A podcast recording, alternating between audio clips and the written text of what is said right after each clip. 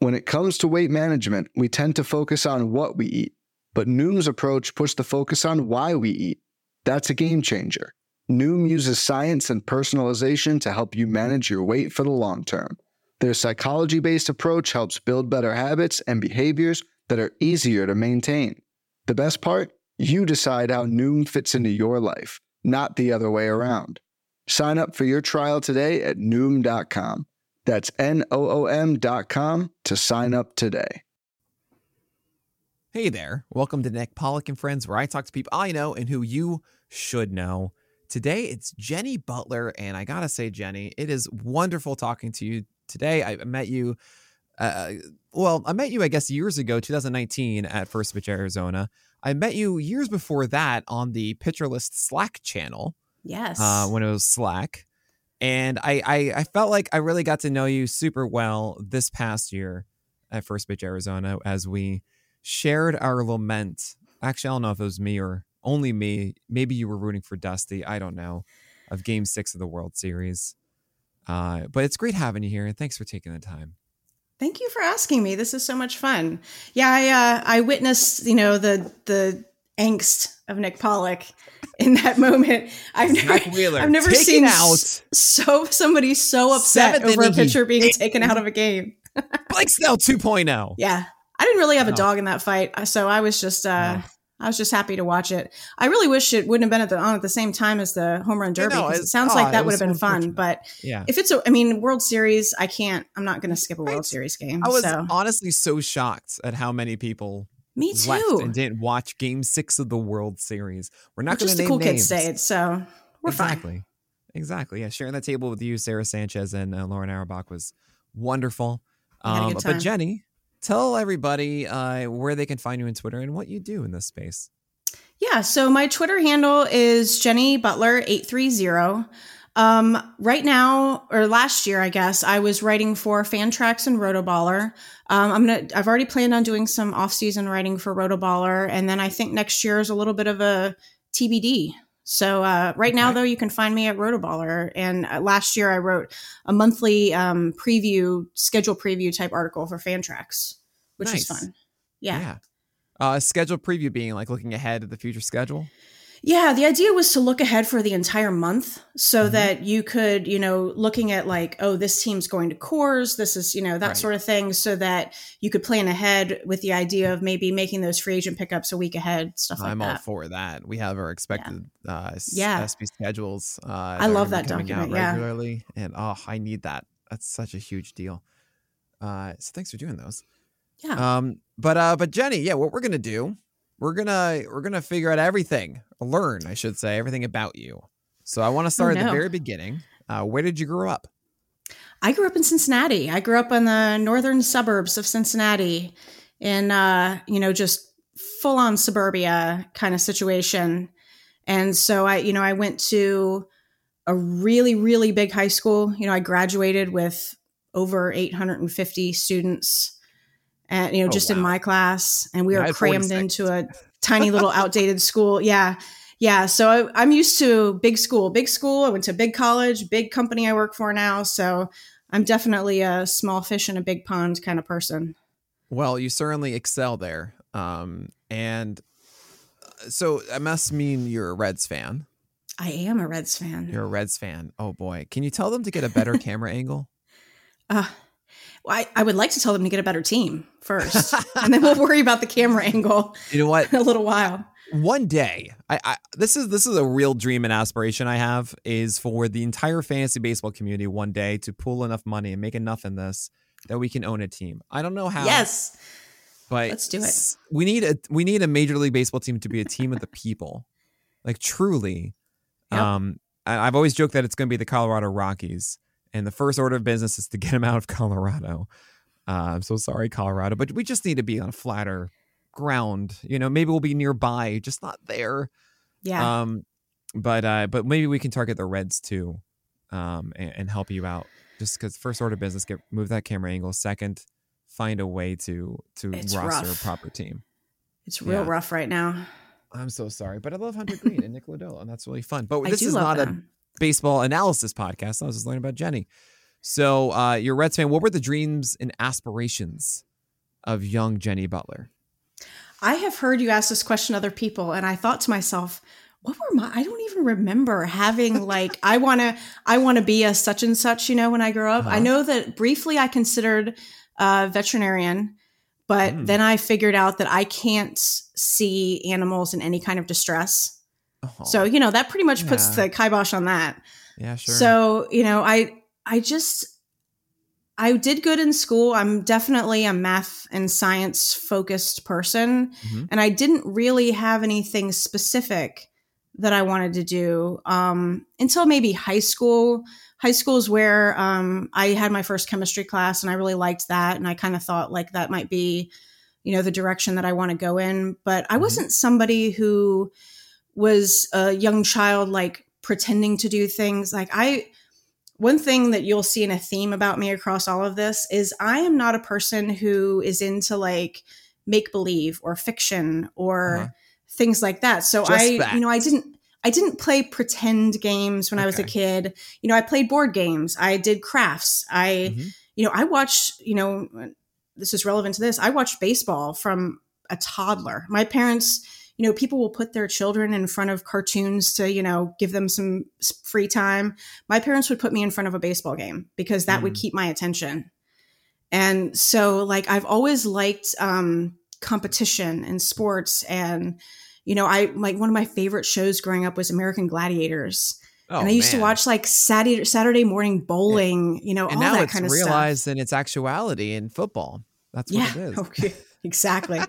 yeah, football Football's not exactly my thing, but but no, I, I, remember, of course, the giant Q-tips. We had Turbo on there. Oh yeah, uh, that was I, I enjoyed it. I remember playing with my friends doing our own American Gladiators. How could you not? Yeah, yeah. Oh, so I'm just more of like a. I my parents tell me that I never believed in Santa Claus as a kid. like from from minute one, they tried to tell me that story, and I was just like, mm, no, nah. so I'm not really buying that. So, you know, it's just sort of how I've always been. It's how I am now. I, you know, I don't watch a lot of um, fictional television. I don't mm-hmm. watch a ton of movies. I don't really read fictional books. It's just sort of how I, the, the things that I'm drawn to are much more in the nonfiction sort of realm. Sure. So I, I guess then, you know, what books are, or would you recommend would be your favorite ones in the nonfiction realm?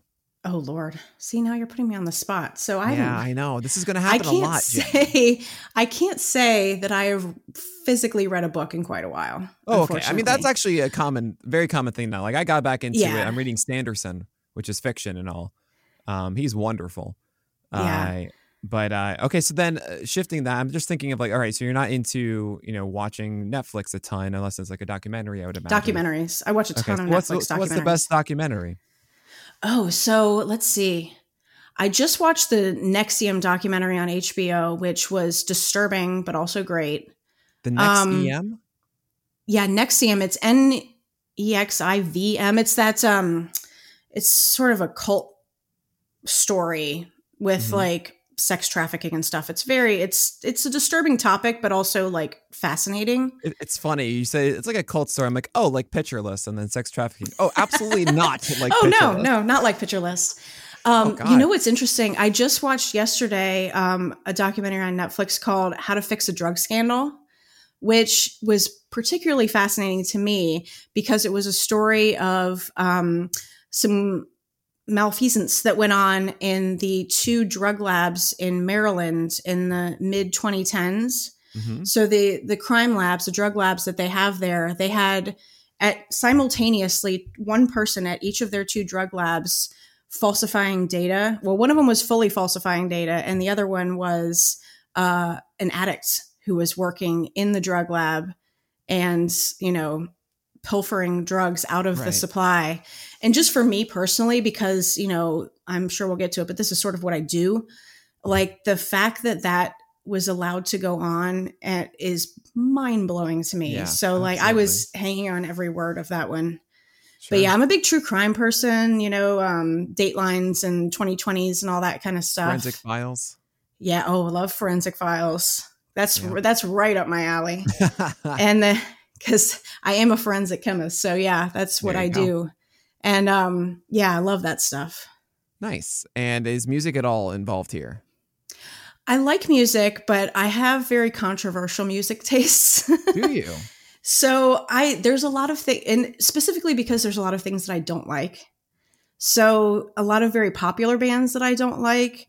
I have a constant battle with my boyfriend over Rush. I find Rush just it's the voice, maddening. right? It's the voice. Thank The you. voice. No, Geddy Lee's voice is known to be like it's it's, It's it can be very any any band where times, you've got a guy with a screechy voice like that. I can't handle it. ACDC, nope, can't You're do not it. into that one, okay? No. And, you know, I just, I like very specific, I like 60s and 70s, like psychedelic rock. I like Mhm. 90s grunge. Okay. And then just some random smattering of stuff that I hear. I'll like hear something and really like it. And it's just like a single song Uh huh. and I'll add it to a playlist. And then that's it. I don't want to like know anything else by that artist. I don't want to, I just Sure. have the song that I found that I like. So I have like a couple of playlists that I listen to all the time. Mhm. which is not how most people are. You know, most people say I things, actually- oh, I I love all kinds of music Yeah, no, and no, that I'm kind of the- I'm- stuff. I'm, like you in this I'm way not that person. Well, it's good though. You know what you like. I think that's actually an important thing. And and those that's- that know who they like, I don't know. I gravitate to that more because you've actually spent time to analyze your own tendencies and what you enjoy and what you don't, instead of just kind of letting the world take you. You know. Uh, and just kind of going with that completely, be like, oh wait, no, hold on, that thing was cool. That's good. That's why you're a good analyst. uh, but uh, so I'm I'm the same way with music, where I I have certain elements I I love. Yancey knows my taste completely now. It's pretty funny. I keep sending him recommendations and all of this. You're not gonna like this or that. Um, but uh, I'm very much of a guitar focused thing with, but not fast drums, and I want melodic vocals, but not. I, I mean, I hate growls. I I I can't. I don't care for lyrics. Lyrics, I don't. Oh. I don't. I just. I don't. Mm-mm. I don't listen to that. I just listen to the the the arrangement and the melodies and and the production and all of that. Just and the choices of like how are you doing this progression? How was the harmony like? There's sometimes it's really cool where you all of a sudden you hear a backing vocal and the way it goes in different directions and all that stuff. this doesn't um, surprise me at all about you. really, is that Just right? because, well, I think it equates to your, you know, picture analysis and that like it's something that you've done. So you have sort of an insight that other people might not have. I've never played a musical instrument in my life. oh, I've really? Have you ever tried? played a team? I, no, never picked up a musical instrument. In you don't have any interest. Well, I, I understand you're I- saying like on the side of like I picked it up because I wanted to create it, It's something new. Yeah, I would, but I just sort of it's one of those things that I just sort of have never gotten around to doing. It's Mm. like I've never skied. I've just I, Oh yeah, I don't. I I don't don't have anything for skiing. Also, I'm six foot four now. I, I, I like my knees. yeah, so like, you know, it's something that you've done that you can like see the intricacies of Mm. that somebody like me doesn't see. Like I don't hear individual um, instruments a lot of times in music. I sort of hear the whole thing together. See, the thing is, and I'm I see sort of a picture as a whole thing. I don't I don't see the little tiny First of all, you do. that you see. You do see the picture, the details. I do, You don't but give I don't- enough credit whatsoever for that, Jenny. Not the level that you do and i'm not Yeah. i that's fine with me i don't it's not something like i don't think of it as like a character flaw i just uh i just sort of look at things in a in sort of the bigger picture Mhm. i guess Well, so I actually remember having this conversation with my dad, who he's uh he was a music engineer for 30 years, like in the That's studio crazy. with the faders, all that kind of stuff, right? He was the guy receiving it would have there's actually a story that he has of uh he went into like a um like a Tower Records once. This is ridiculous. And uh he's in Tower Records and he's just had like 30 minutes to spare. And if you don't know what Tower Records is, like Oh, okay, I've aged myself. yeah But um yeah, right. We we know Jenny. we know Uh but essentially digital music destroyed Tower Records. It used to be like the big thing in Times Square. This is where you got all your oh, CDs. yeah So my dad goes in, he's waiting, uh, he's got a couple minutes to spare or whatever, and he's just waltzing around. And there's a salesman who goes to like the speakers section. And the salesman's like, Oh, you gotta check out these speakers. And it's like these normal, like, whatever speakers. He knows exactly the model and stuff. It's like they're fine. And he's listening to some music. And uh, the guy's like, Yeah, pretty great, right? And the guy, my dad's like, Yeah, whatever, you know. And goes, That's exactly what it sounded like in the studio. and my dad is listening and like my dad realizes he mixed this record and he goes no no that's that's not it no it didn't sound like this at all. You know, it, we actually used X these speakers instead. Actually, weren't Oh, like the most great. expensive ones. They purposely don't use like the most expensive ones because it's like, yeah, if you listen on the highest end, then the casual listener won't hear that Yeah. experience. But you want something that's like perfect for it. But it was like this moment of it. So, um, so my dad, I, so my dad and I, you know, we talk a lot about music, and I remember this point I had when learning guitar that I started hearing songs differently of actually like hearing a guitar riff or a chord or something and actually the vision in my head was me playing the thing and like seeing like how that um that harmony played out on a guitar. And i was upset because now i couldn't just sit back and listen to it. You know i miss that. I have a, a, a huge jealousy a bit of like Yeah. yeah i just want to zone out and listen to a piece of music and just accept the piece of music instead of my brain instantly going stop what you're doing and now figure this thing out you know? And other times i can do that but i don't have that perception or that that perspective anymore of like is this a good song or a bad song from from you know from someone who isn't aware of that stuff? And it's not to say like i'm aware of everything i'm absolutely not i, I see in a different light now that was completely altered i'm like but i just want to like the i want to Yeah.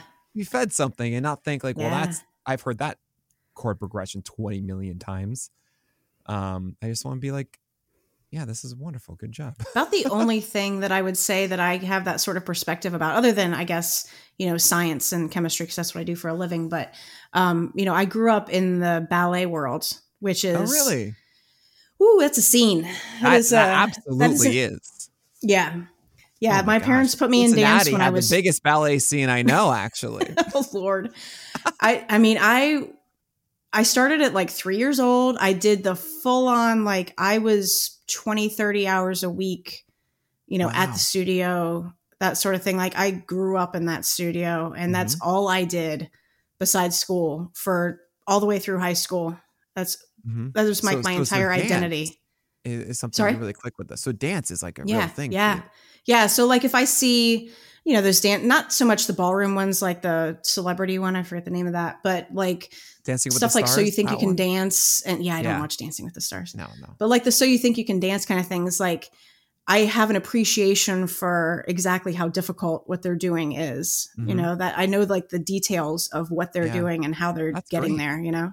And I, I think that's wonderful. Something um something I find interesting is that every piece of culture that you know, I remember as a kid, like, oh, I'm getting dragged to this thing or whatever. I as I as I'm I've gotten older, every element you can in culture is every hobby to me. Uh there's something about it that is clearly appealing to a large group of people in some Mhm. fashion. And if you take a moment to figure out what that is, it is so wonderful. You know, I would be I'd be jealous to go to a dance performance and just kind of you know and and and with you. I would love to do that and just say, all right, what's going on? What do you see? I want to Yeah. understand it. And Yeah. with a lot of these things, it's not this insurmountable uh discovery that you can't do yourself. Everyone, if people have done it, that means you can too, right? Um, and with when you talk about with me and music, the way I see it versus versus you, uh, yeah, any uh, like sing down with a song, like all right, this is what I'm listening to. Trust me, you can listen to it too. I'll just play it back, and you'll hear that exact thing. You'll like, oh right, like it, Yeah. it's it's it's there. Um, it's not some amazing, incredible skill that I have that is just you know I'm like no, it's it's just a different way of doing it that you can learn too. Um, so that that's really cool. And do you do you find yourself going to a lot of dance shows now? I don't actually, and I don't dance ever as an adult. No? Like I don't Why not? I, I have never as an adult like gone to a club dancing. I don't dance. Like there are adult type dance classes and Sure, sort of like salsa as recreational well too. My stuff. friends Yeah, have done, and never done a bit of it. I think I must have burned myself out when I was younger because I have Well, yeah, absolutely no stop? desire. I stopped at 18 when I went to oh, college oh man, because that, that's like toddler to eighteen. Yeah, You're- yeah, you're oh yeah, and it was like full on serious because I was, you know, teaching the little kids and taking my own classes Oh, and man. All right. traveling and competing on the weekends. And it Jenny, I know you have a great ballet story. You must. I, uh, so right, the all only right. one I Well, can think of off the top okay, of my head. I want you to head. think about this. Yeah, I want you to take a moment, and really think about that, and we'll get to it right after this break. Fads come and go. and nowhere more than in the world of weight loss. That's why Noom has created weight management programs that are made to last. Noom uses science and personalization so you can manage your weight for the long term. Their psychology based approach helps you build better habits and behaviors that are easier to maintain. And they help you understand the science behind your eating choices and why you have those cravings. Noom's personalized courses are easy to follow and will help grow your confidence with tools you can put into practice on day one. The best part? You decide how Noom fits into your life, not the other way around. And based on a sample of 4,272 Noomers, 98% say Noom helps change their habits and behaviors for good. So stop chasing health trends and join the millions who have lost weight with Noom. Sign up for your trial today at Noom.com. That's N O O M.com to sign up for your trial today. All right, so I'm excited for this. Uh, Jenny, tell us your best ballet story. So this is actually not ballet; it's a different kind of dance. But Okay. I, when I was about fifteen or sixteen, maybe, my dance company did a full-on production of Thriller. Really? So yeah, so we had smoke machines, and we the Oh, cool part for about it for me was that we got to do it all ourselves. So we went to a thrift store and we bought some old clothes and we you know roughed them up ourselves so they were kind of torn and Yeah. tattered. And we took um, makeup lessons. You know, I know how to do like stage makeup, but this was like you know um, zombie makeup.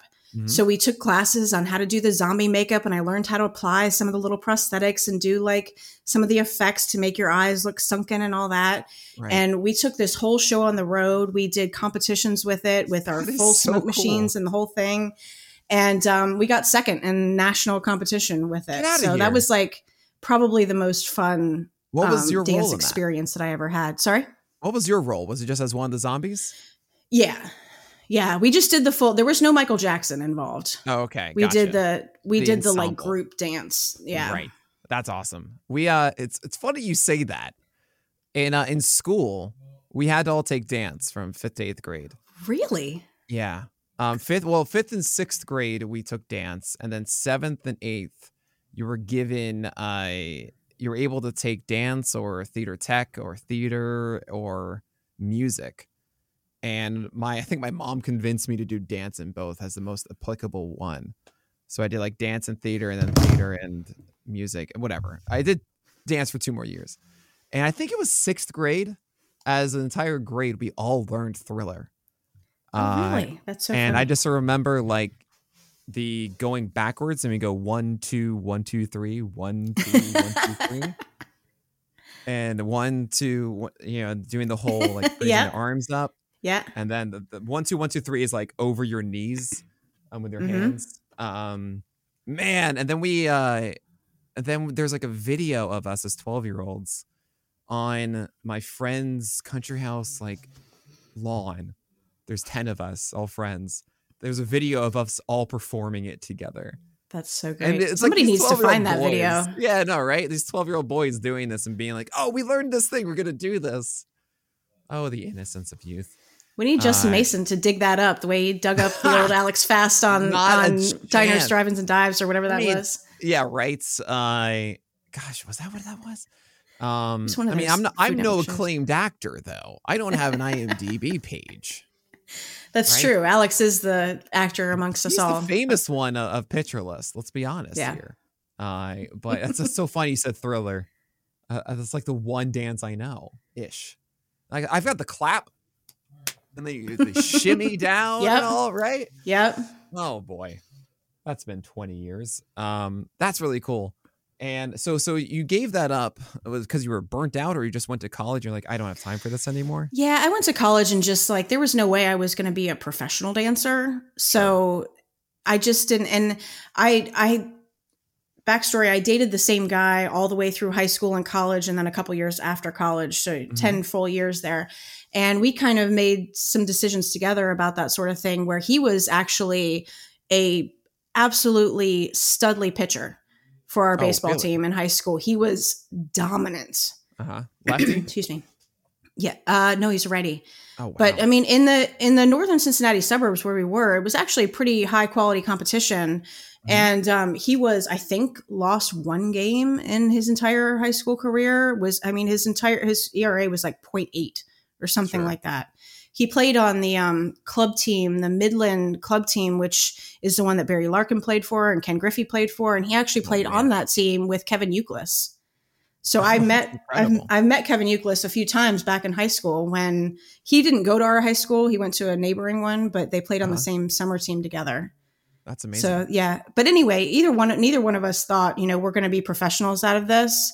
right. Um, he actually was recruited by some good schools and decided not to do it. And we just sort of both said, you know, we were both pretty um, serious about school. So we just sort Mhm. of thought, I don't want to be a student athlete because it's just too much, too much work. Yeah. You know, I want to be able to focus on school. We were both at the time pre med. So it was um, just kind of like you just kind of had to leave that part behind, you know, yeah, absolutely. Uh, so where'd you go to school then? At, for college. Yep. Ohio State. Haha. Ohio. Right. Oh, and we are not going to talk about the Ohio State Michigan Jenny. game. I forgot, Jenny. I I- I think that's one. yeah, you wouldn't ask me to be do. on this, would you? It- it's one of those. uh, You should take this as a massive compliment that I forgot because I cared enough about you to not let that hold me back. Right. Oh boy. Um, if Yeah. everyone listening doesn't know, my sister went to Michigan, so uh, there's a reason for that. You don't listen to the Govier podcast. Uh, yeah, I've had a couple conversations with Govier. Yeah, Oh, right. So how was the Ohio State? I loved it. I I love going to a really big school. Mm-hmm. So I, you know, I had a lot of fun with it. I, you know, I lived in the dorm freshman year. I didn't love living in dorms, and then went off campus after that, and I had a good time. I wasn't um, much of a partier or anything. Like I was, you know, had some alcohol here and there, but I was not uh, a big partier. So I mostly just studied and got through it that way. Got my chemistry degree, and then got out of there. And was it a uh, um, uh, just a med school after that? So I didn't. I was pre med for a while, and then it turned out that I don't really like the biology part. Mm, yeah. so I I briefly thought for a while about being an anesthesiologist because I figured that's very chemistry focused Sure. part of medicine, Yeah. and you know you can get paid well and yeah. do that That's what. That's all I know about anesthesiologists. It's just I like know, it- right? It pays you well. That's it. Yeah. But um but I just I, by the time I got to my fourth year of school, I just didn't really feel like doing school anymore. Mm. I was ready to be done. And you I, know, was, I my was the same exact way. I was going to be a psych, uh, going to grad school for all of that, and I just mm-mm. I couldn't do it. My Yeah. my parents both have PhDs. They're both professors actually. And um it was horrifying to them that I did not go to grad school. For 10 years easily after undergrad, they asked me when I was going back to grad school. When are Oh, you going back? When are you going back? Yeah. and I just had to break their hearts and say I'm not going back. Well, I mean, it seems like you found your your place, though. Yeah, my dad came up to Columbus from Cincinnati to give a talk at Ohio State, and I walked him around the company that I'm at and said, "Look, I have a real job. I, I don't need a PhD. Right. you know, exactly. I can have a real job. I do real things, real work. It's yeah. a yeah. really professional job. I'm fine. I promise." Oh boy. I yeah, that that's a constant thing is um I mean, I've had I've had conversations about you know, like list, like is that a real thing, Nick? Is that you know, do you have staff? Is that right? Or um yeah, that's a common thing I imagine with parents uh saying, "No, don't worry. I'm doing a different path than you envisioned." Hmm and uh, it's it's a real thing. But I mean, so so after the not going to grad school, then, I what was your first job out of college? My first job out of college is the job that I'm at now. Is that believe it right? or not. Yes, Oh, I've been in my I've been in my job for 22 years. Oh wow! Um, yeah, Hopefully, you've gotten a uh, raise in that time. a little bit. Okay, Not as much as I would like. Well, of course, right? but um, yeah, I started there as an intern during my last year, and then just like transitioned right into full time. And I I started out. Um, I work at a company in Columbus that is. Um, the best way to describe it is sort of like a research and development company. So, like, Mm-hmm. I don't know if you remember the old commercials that used to say, like, they were for a company called BASF, and they would say, like, we don't make the things that you buy, we make the things that you buy better. And that's sort of what my company does, where we do sort of a lot of the background research in all kinds of fields. We have like a transportation department, we have an environmental department, we have a medical devices department. I work in national security. Um, and we just sort of do a lot of that, like under what's the word, like undercurrent research that, um, you know, for materials and you know government research stuff like that that sort of is the foundation for a lot of those kinds of mm-hmm. things if that makes sense i just rambled so and what is your position exactly uh i'm a i'm a forensic chemist which mm-hmm. um is not the kind of forensic chemist that you see on like a forensic files i do um more of I have more of an international focus. Um, my group works with um, chemical weapons agents specifically. So we have very very high security kind of work. Um, we test for chemical weapons if there is any kind of worldwide incident. You know, we do that testing. And then the thing that I've sort of been doing on the side for the last couple years, oh, last probably eight years, is um, my company developed um, a mobile laboratory for the military. Really? So Yes. So it is um, a system of four shipping containers mm-hmm. that um, can be dropped with a parachute anywhere around the world.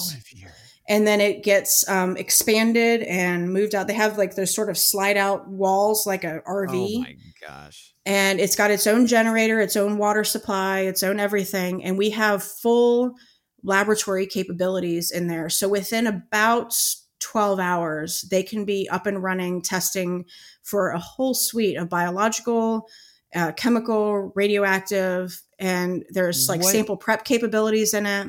Why is it 12 hours? Is that for the generator to get running or the water? It takes get? a lot of time to take it to, so it comes with everything just smashed into a small right, space. Yeah, so it's all sure. compacted. So you there's a huge document about how to set this thing up. So like an you IKEA take, thing on steroids. Yeah, oh, okay. it's insane. Especially when you want to talk. I wrote a lot of these documents, so you want to talk about like the way that the military style of writing is just oh oh gosh yeah oh, awful. Oh yeah. So yeah, like you have to um, open everything up and power. It all has a whole way of being powered on. There's a glove box, you know, the kind where you stick your arms in the sleeves. Yep, sure. Um, and so that has its own power up and testing. Every piece of equipment has to be powered up and has all of these functional checks that need to be done on it before everything is ready to go. It's a it's a really involved process because we have probably 12 different uh, analytical instruments in there that all need their own startup and system check procedures and stuff. So I was part of um, developing that and then um, I wrote, like I said, a lot of the documentation on how to operate all that equipment. And then I've been traveling around since 2015 um, training soldiers. So I, tra- I travel to different military bases and I train Good. the soldiers how to on how to operate their equipment. Thing. Yeah. Essentially yeah. unpack it and be like, hey, this is how you use this. Unpack, yeah. And it, I mean, I'm training also, I'm training guys that don't have, you know, a scientific background. Right. So it's a, definitely a different experience to teach someone who doesn't have a science degree how to operate some of these like I mean, advanced so, instruments. So I imagine then you have a lot of skills of communication that are applicable not just to certain people in the military, but like a lot of people listening uh, could definitely learn from. Yeah, I when I first started, I was terrified, just mm-hmm. terrified. Mm-hmm of the whole thing, especially because, you know, you're getting up in front of a bunch of soldiers, you know, and right, I'm right. just, you know, me getting up there and I just sort of am like, these guys aren't going to take me seriously. You know, this is ridiculous. Yeah. But I think it's just, I've learned that just sort of being friendly and relatable and like talking to them like I would talk to a friend of mine and not being, not lecturing, not like, acting like you know i'm the chemist i know all this stuff and you you know and having yeah. that sort of air about me i think just goes a long way that if you're just like you you know have just sort of a friendly rapport with people and it just helps the mood the you know because people don't want to be in training yeah, nobody right. wants to do that and it's sometimes a four week long training class so you know oh, it's wow. a yeah it's an involved class so you end up getting pretty friendly with everybody by the end mm-hmm and yeah, I just have kind of slowly gotten used to it, I guess. Right. It's still I'm still not totally used to it. I still get really nervous. Well, yeah, I mean, I imagine it's a lot of dumbing down language, right? yeah, I mean, you have to. I mean, you really have to start. It's part of the reason it's a four week long course. Is you have to really start with the basics of you know how to prepare a sample and then how to analyze it, and you have to sort of. I have to get away from a lot of the analytical chemistry um, terminology that I'm used to. You know. Mhm.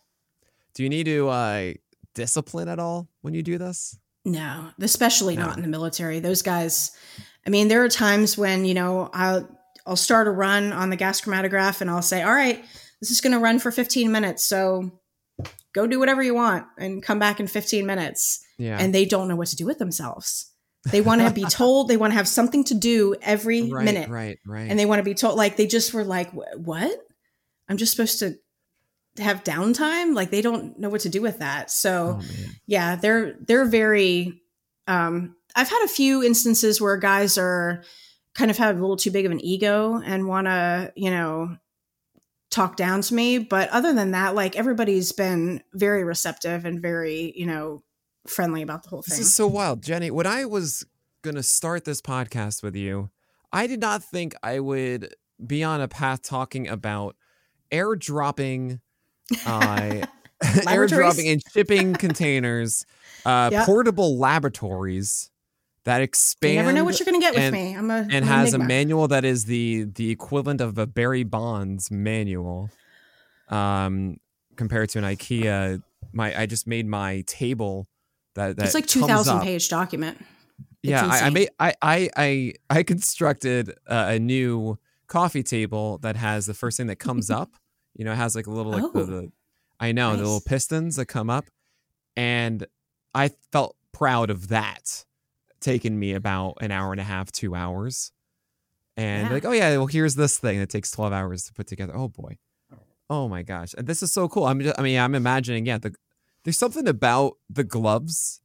You know, I know Yeah. this. You have like a a bin of some kind, and then you have the Mm-hmm. gloves interact inside of it so that you're protected. You're not, you know, if there's a leak or anything, or you're not affected Mm-hmm. by it. But there's something so cool about that. I don't know. You don't see that without something legit being involved. Well, Right. there was um, there is a previous version of this laboratory that um, all of the um, National Guard units have. There's one in every state. They're currently fielded right now, and they're sort of a um, the size of an ambulance, and they have sort of a smaller group of instruments in them. The Ohio National Guard, I've worked with them a lot on their um, laboratory, and they told me a story once of a policeman stopping a car and pulling like an old metal box out of the trunk and it had some vials of liquid in it and they didn't know what it was. And so they brought it to the National Guard and they put it in their glove box. So you know the idea is that you, that is fully contained with its own exhaust system so you are completely protected. And they went to open one of the vials and it just exploded no. And it- it coated the entire inside of the glove box with what turned out to be a chemical agent. oh gosh. So that person would have been soaked and most likely would not have survived. Wow. And the fact that they were in that glove box, he was Yeah. completely fine. Ooh, God. Yeah. I mean, just the terror of that moment. You know, I mean, Yeah. imagine there's some color involved too. So Yeah, it's like a yellowish- splatter of it. Yeah. Oh yeah. Oh, Yeah. oh man, I'm so happy to be in my New York City apartment, safe from everything and protected. I work with chemical agents every day, not in a glove box. I would oh, just Oh, work in a regular fume hood. So it's it's not that crazy for me. But I know, You know- that people that aren't chemists, it seems weird. I would make a joke that my staff are chemical agents, but they're not. They're wonderful. They don't explode. Like I, I don't even want to say that about them. They're just wonderful people. Uh, so I mean, what was the day like? This is really cool stuff, Jenny. And were you working on this from the beginning? I mean, it's been 22 years. Was there a moment that you finally started doing this kind of stuff, and you sat back and go, "This is not what I expected."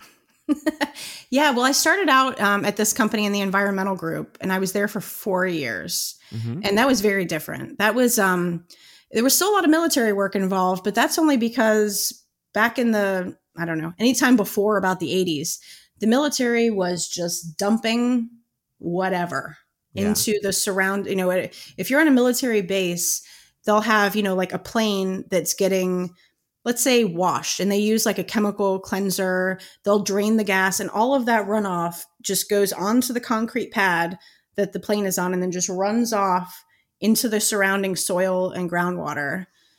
And that sort of thing. And then some, um, uh, plants and and I worked at a, an old paper destroyed paper plant at one point where we would just we worked on we didn't actually do the remediation we uh, researched the different remediation um, techniques and tried mm-hmm. to advise which ones we thought were best so I did a lot more like EPA type work um, at the beginning and then that group decided that they didn't want to use um, an analytical chemist anymore. They just wanted to send their samples out because it's just easier. So I transferred into the group that I'm in now, and I've been there since 2004. Oh, man. So I've been doing pretty much the same thing since 2004, if you can believe it. uh, are you a paratrooper with the containers? that would be fun, but no, I've never so skydived. Cool. I would love to skydive. That's oh, you should do. You should arrive sure. with the container. you just deliver a chemist with the laboratory. Then, then, you just then like the the the containers fall down, and then you you land on top of the container. The camera goes underneath. There's the shot of you, hands on your hips, looking up. Did somebody order a lab? Yes, you know? we need to make this happen. A Jenny I'm Butler story. I'm here for it. Oh man. Uh, so we have a lot of other things we want to talk about, but before we do, we have to take a quick break.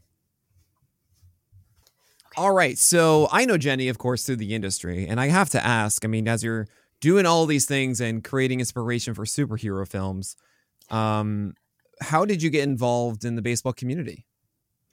So I've loved baseball my whole life. It's easily my favorite sport. Been when I was um, maybe 10 or 12 we had uh, season tickets for a few years to the reds um, my I'm family and my best friend's family split well this was so in the sorry. good years so i had it in oh, uh, 1990 the world series year oh wow never mind I yeah. yeah yeah yeah eric davis barry larkin chris sabo sure. joe oliver chris the Sabo, whole thing the nasty boys the goggles the goggles oh, of chris sabo great. yeah loved it yeah, I was at game two of the World Series that year when Joe Oliver hit an extra inning. I think it was a double to score mm. the winning run. And we were in literally the very top row of the old Riverfront Stadium. and uh, yeah, that was great. That's wonderful. So yeah, I've been a Reds fan my whole life. I think when you grow up in Cincinnati, it's just sort of in you. Like Cincinnati is definitely a baseball town. I mean, mm. other mm-hmm. than probably St. Louis, I would say it's the biggest baseball town. Um, so I've always been interested in baseball and I've always kind of been a gamer, not so much video games, but just like I like strategy games. I like, you right. know, stuff like that. So, um, yeah, I've, I, when in about probably 2005 or six, um, I had a friend at work who was in a fantasy baseball league and he uh, asked if my boyfriend and I wanted to join. Well, really, he asked my boyfriend to join, and I tagged along. Little and did they know. I know, right? So I went the first year. I think I just sort of sat and watched the first year, but then the next three years, I drafted teams for other players in the league who couldn't make it to the draft. My home, this is still my home league, and we have a live draft every year, which I highly recommend. If there's any way for people to have a so live draft, better. it's just it's, so much oh better. Gosh, yeah. So this was a bunch of Ohio State friends that um, had moved all over the country, but everybody would come back every year, and it's just the best. Everybody comes back every year, and we have a, make a full weekend of it. We have a wiffle ball game and a barbecue on Friday, and we have a all day draft on Saturday. Jenny, we, it's, I, is a hybrid auction and snake draft. It takes full so, ten hours. Wait, wait, how do you do a hybrid auction and snake? Do you do like eight rounds? We of... do eight rounds of auction. Okay and then you transition so, to snake from there. Yeah. So the way it actually works is you it's it's a little bit of a keeper league. So you keep eight players or you designate eight players as keepers from mm-hmm. their previous year's team. And then uh, for the auction, you auction off your own players. And once the auction is finished, the bidding is finished, you are allowed to keep that player for $1 more than the highest bid. Oh, interesting. So you always have the option to keep the player, yeah. but sometimes the prices can get insane. Like I had Mike Trout from his rookie season through maybe two years ago. And you always kept the And I you know, for it, yeah. Often paid an exorbitant amount because they knew I was going to keep him. And there were times I paid $65 for Mike Right, Trout, right. you know. But it's Mike but Trout, I- Jenny. Yes, I'm I'm doesn't bother me. so so yeah, the nice thing about it is um you know the auction takes I don't know, probably 3 hours just for 8 rounds because we're slow. We don't we're not in a hurry. And uh we stop, we have a lunch break, and then we start the snake part of the draft and it goes 32 rounds, I believe, the snake part. So it's a very deep league and so I kind of jumped into the deep end as far as fantasy What- goes. It's a holds league. It's uh it's oh, I just I just heard Kevin uh Hasting on I guess it was Rob's podcast talking about how his original home league allowed 10 free agent pickups a year. My home league allows 8 free Oh agent gosh. pickups a year. 4 in the first half and 4 in the second. So ignore my strategies completely. Yeah, oh, yeah, like you what you do wouldn't work in my league. You can't, right? Because yeah. actually, you also have to have five most part, starters and five relievers. So oh, that's oh, okay. All right. odd. We're now we're done. Now we're moving. well, it's a holds league. So it's I'm it's joking. I've gotten over the intricate the weird rules. Like I just sort of appreciate it now for you know the camaraderie and the Yeah, it's no, just I'm like a so great group of this. friends that have been doing it for 20 Um, years and we love it. Like draft day even though, you know, I go to Vegas, I draft NFBC, I do all this stuff. My home league draft day is the best day of the year. I like, I um, have down. a lot of dreams and aspirations of pitcher list for it. I should say. One of them is to get to a point where the Legacy League is an event. The draft for the Legacy League is That a be cool. live snake draft in person. Um, because if you don't know, we have our whole relegation base.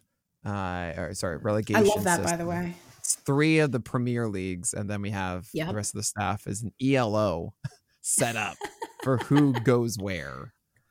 It's it's wild. Huge thanks to Andrew Perpetua for helping out with the ELO. um, but I, but yeah, my dream is to do that because like, I had a home league for ages, and when I started doing this, I it fell apart. I I was a commissioner for so long. I was like, guys, I cannot be a commissioner anymore. It's always just such a busy time for me, and I Oh, can't oh, I know. do it. Um, and no one stepped up. No one wanted to take it over. Um, and it just it fell through. And that was a keeper league where you kept eight every year. And oh, I I learned how to do things in 2011. I figured it out finally. So I, I draft. I sent away all these players. Got all these players back. I traded uh, Alex Rodriguez for Giancarlo Stanton at that point. Um, and then I, I got Justin Upton at some point. I traded like all my players to keep Justin. Whatever, doesn't matter. One in 2012, one in 2014, one in 2016, and then then it ended. I think it was 2016.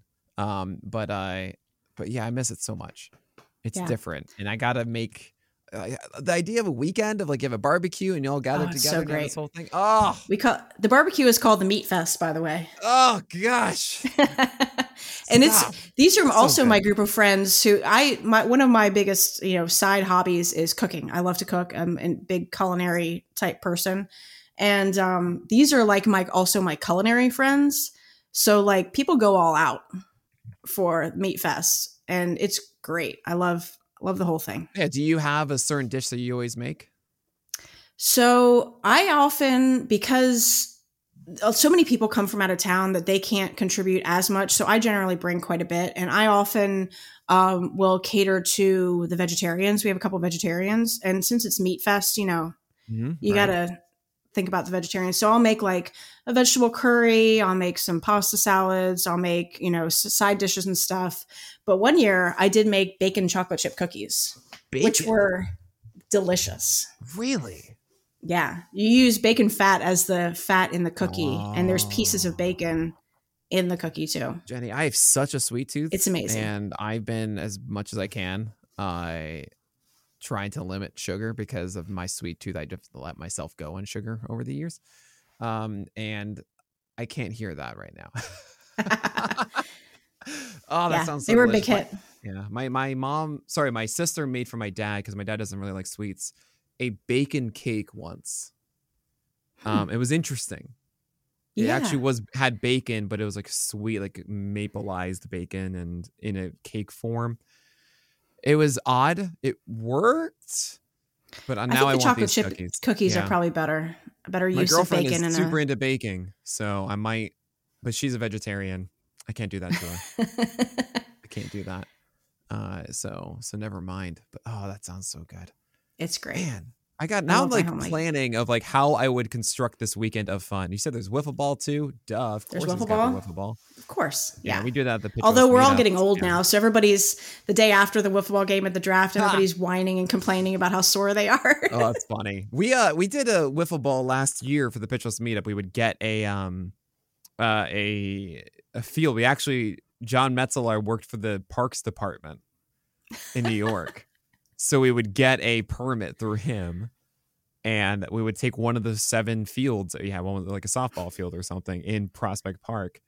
And no one was there. We did not need to get this permit. Like it was so great. July or something like that, and no need um, in 2021. But we uh, we played it, but we realized that like we can't really do it.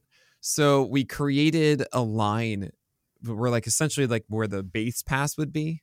We created a like a diamond, and then if you on a fly hit with a wiffle ball past it, it's a home run. If you bounced it and it got past the defender, it's a double. And then otherwise, if they cleanly field it, um, it's an out. That's that, that was the rule. Caught on the line, or if it's a grounder, then you got to throw it to first. Uh, and it worked for for us old men playing Yeah. wiffle ball, unlike the old days of actual like proper wiffle ball running around the bait. Oh my gosh, that was that was a lot. Uh, but that no, sounds we're so all too old for that. Yeah. Yeah, But it's Yeah. it's so much fun. I love my home league. Oh, uh, do you have a name for it? It's called the Munson Memorial Meritocracy. The That's- MMM. that- that's actually what I was going to guess. Well, you didn't let me guess. That's not fair. Uh, Yeah, I would've gone right for called that, right? Yeah. I don't even know. It was called that before. I So it existed maybe five or six years before I joined. Mhm. And I mean, I know it's Thurman Munson, but I don't Right. know. I mean, I guess Memorial Meritocracy. I guess Sure. it's just sort of ex- self-explanatory. so here you are. This is your first league, right? You've been doing this for Mhm. ages. Let's continue the story here. How you got to where you are in the baseball industry. Yeah, so um I I continued in that league for a while, but it you know, as much as I love those guys, I wanted to play more seriously, and that league is such a group of friends that they don't play, you know, hard against each other. So, you know, we'll have the auction portion and somebody will go, "Oh, you know, Joe Mauer, I know how much you like him. I'll let you have him." You know, stuff like that, and I just Mhm. had more of a competitive Yeah. you know, feeling about it. And I sort of tried to make be more competitive in that league, and it just sort of didn't really jive. Like people were like, "Hey, we're all just friends here," and I'm like, "No, but I want to win," but, you know. like, I and wanna, just, I wanna, yeah. You want to be, yeah, pushed. it was just I needed to like take my competitiveness elsewhere so that I could Right. really enjoy that league for what it was I meant mean, to be. you're still looking for those leagues, though, right? Because you're successful in TGFBI and NFBC and everything. So, where are you going to find your actual competitive league, Jenny? I went to NFBC. So I started playing in the main event. I went straight to I went full on straight to Las Vegas main event Mm-hmm. in 2017. So I've been playing the main event for a little while now. And um, I started out playing um, a couple of other, I started out in NFBC in 2014 and then went to the main event in 2017.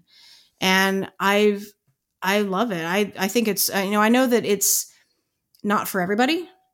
And, um, you know, I, I know that the fantasy analysis world kind of gets a little hyper focused on NFBC.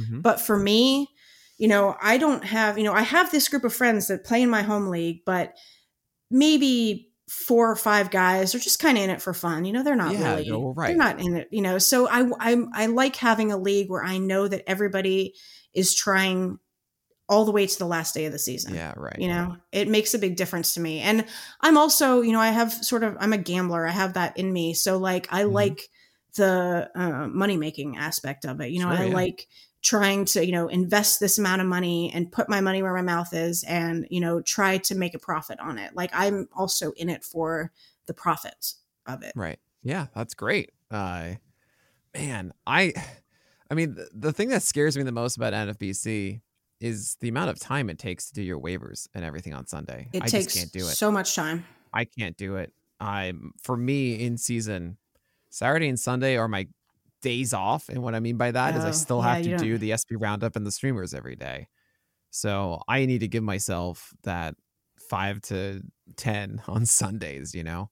Yeah. Uh, and I can't do it. It- It's just, I mean, I so hard. probably spend 10, 12 hours on FAAB every oh week. Gosh.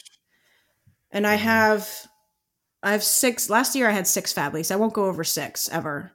Mhm. Um, but yeah, I mean, it's a serious time investment. And, you know, people over the years, you know, there's been Twitter conversations and that sort of thing about how we get more women doing this. You know, there's women in the industry, but there aren't a ton of women playing in the highest stakes NFBC Yeah. leagues. And I think part of that is the time commitment. You know, I don't have children. I have my job and my job is demanding, but I don't have a lot of other responsibilities besides Right. that. So, you know, I have my partner who's you know self-sufficient and i have a few cats and you know other than that i can i have the ability to spend eight hours in front of my Right, computer on a sunday doing FAAB. And i think that you know even i've noticed that a lot of the women in the industry don't have children. Hmm. And it's i think it's a big you know block to being able to really do this at a high level because you know you might have a partner a husband that's very supportive and raising the children and whatever but you know at the end of the day it almost always falls back on the mother to take the you know bulk of the child rearing. So like you're not you just don't have the time you know and i mm-hmm. i saw like justin's wife try to get into it and kind of struggle with time and time management and stuff and it just it sucks up a lot of time. You have to in order to be good at it in nfbc especially in the main event you just have to put in a lot of time and I just don't know that that's for everyone. I, I don't think you can shoehorn somebody in to a situation like that because it's not you're not going to be successful if you aren't able to put in the amount of time that's required. Yeah, Potts, Dave Potts, I, I have so much respect for him. Yeah, uh, I said something at uh, First Pitch Arizona about everyone in the room was there. It's like, hey, everyone here is good enough to win the main event. Like, it's not like Yeah. we have some magic sauce or something. oh yeah, But do you have the time to win the main event, right? Um, and I just want to, I want to play the uh, NFBC main event really badly. I just don't want to do FAAB. If I can find a a deal with somebody, partner. yeah, to have my partner to do it, I'll be like, hey, cool. Tell me the pictures that we're picking up and all that. I'll tell you all the things you want. You let me know when you have it all set up. Or fine, we'll take like 30 minutes or something on Sunday and have a conversation about it. And then I'm out, you know, and that's what I want to Yeah. do. I gosh, that'd be so fun. I would I would have It's the best great. I love it. that. And I, you know, like one of the advantages I have, you know, because I'm not a huge player analysis type person, that's not the strengths of my play. The way that I compete is with time. I know I, I generally like if you look at my um, team standings this past season, there was sort of a steady increase because I'm doing all the little things of like streaming hitters and changing, getting make sure all of my lineups are changed on Mondays and Fridays. And even on Mondays and Fridays, I'm watching as each lineup comes out. And if somebody's not playing, I'm getting them Yeah, out of there right, or, you know, right. making that decision. And you just have to be on top of it. And, Yeah. you know, for me, that's one of the places that I can gain an edge by spending that time and looking at that sort of that everyday work that goes into it. Yeah, oh boy. I'm not gonna do it. It's a lot. That's okay. I do Yeah. enough. I'm fine. what you should do though is come out to Vegas for the drafts because when is that? It's um around the last week of March. I don't know It's the, exact dates off the top of my before head. opening day. Yes. Okay. And I- it's I, I was, just I was like they actually have thinking about it. Uh, Multiple conference with me before. rooms um, reserved, and Mhm. everybody's just milling around. Just you know, it's sort of like First Pitch Arizona, where right? you know It's people the are just around. yeah. milling around, talking about their teams and what's going on, and people are going out to dinner and Yeah. that sort of thing. And it's just it's a great time. I'm might. actually staying this year. I'm coming in on Thursday to Vegas, and then I'm staying through an entire week so Oh, that I can be there on opening day.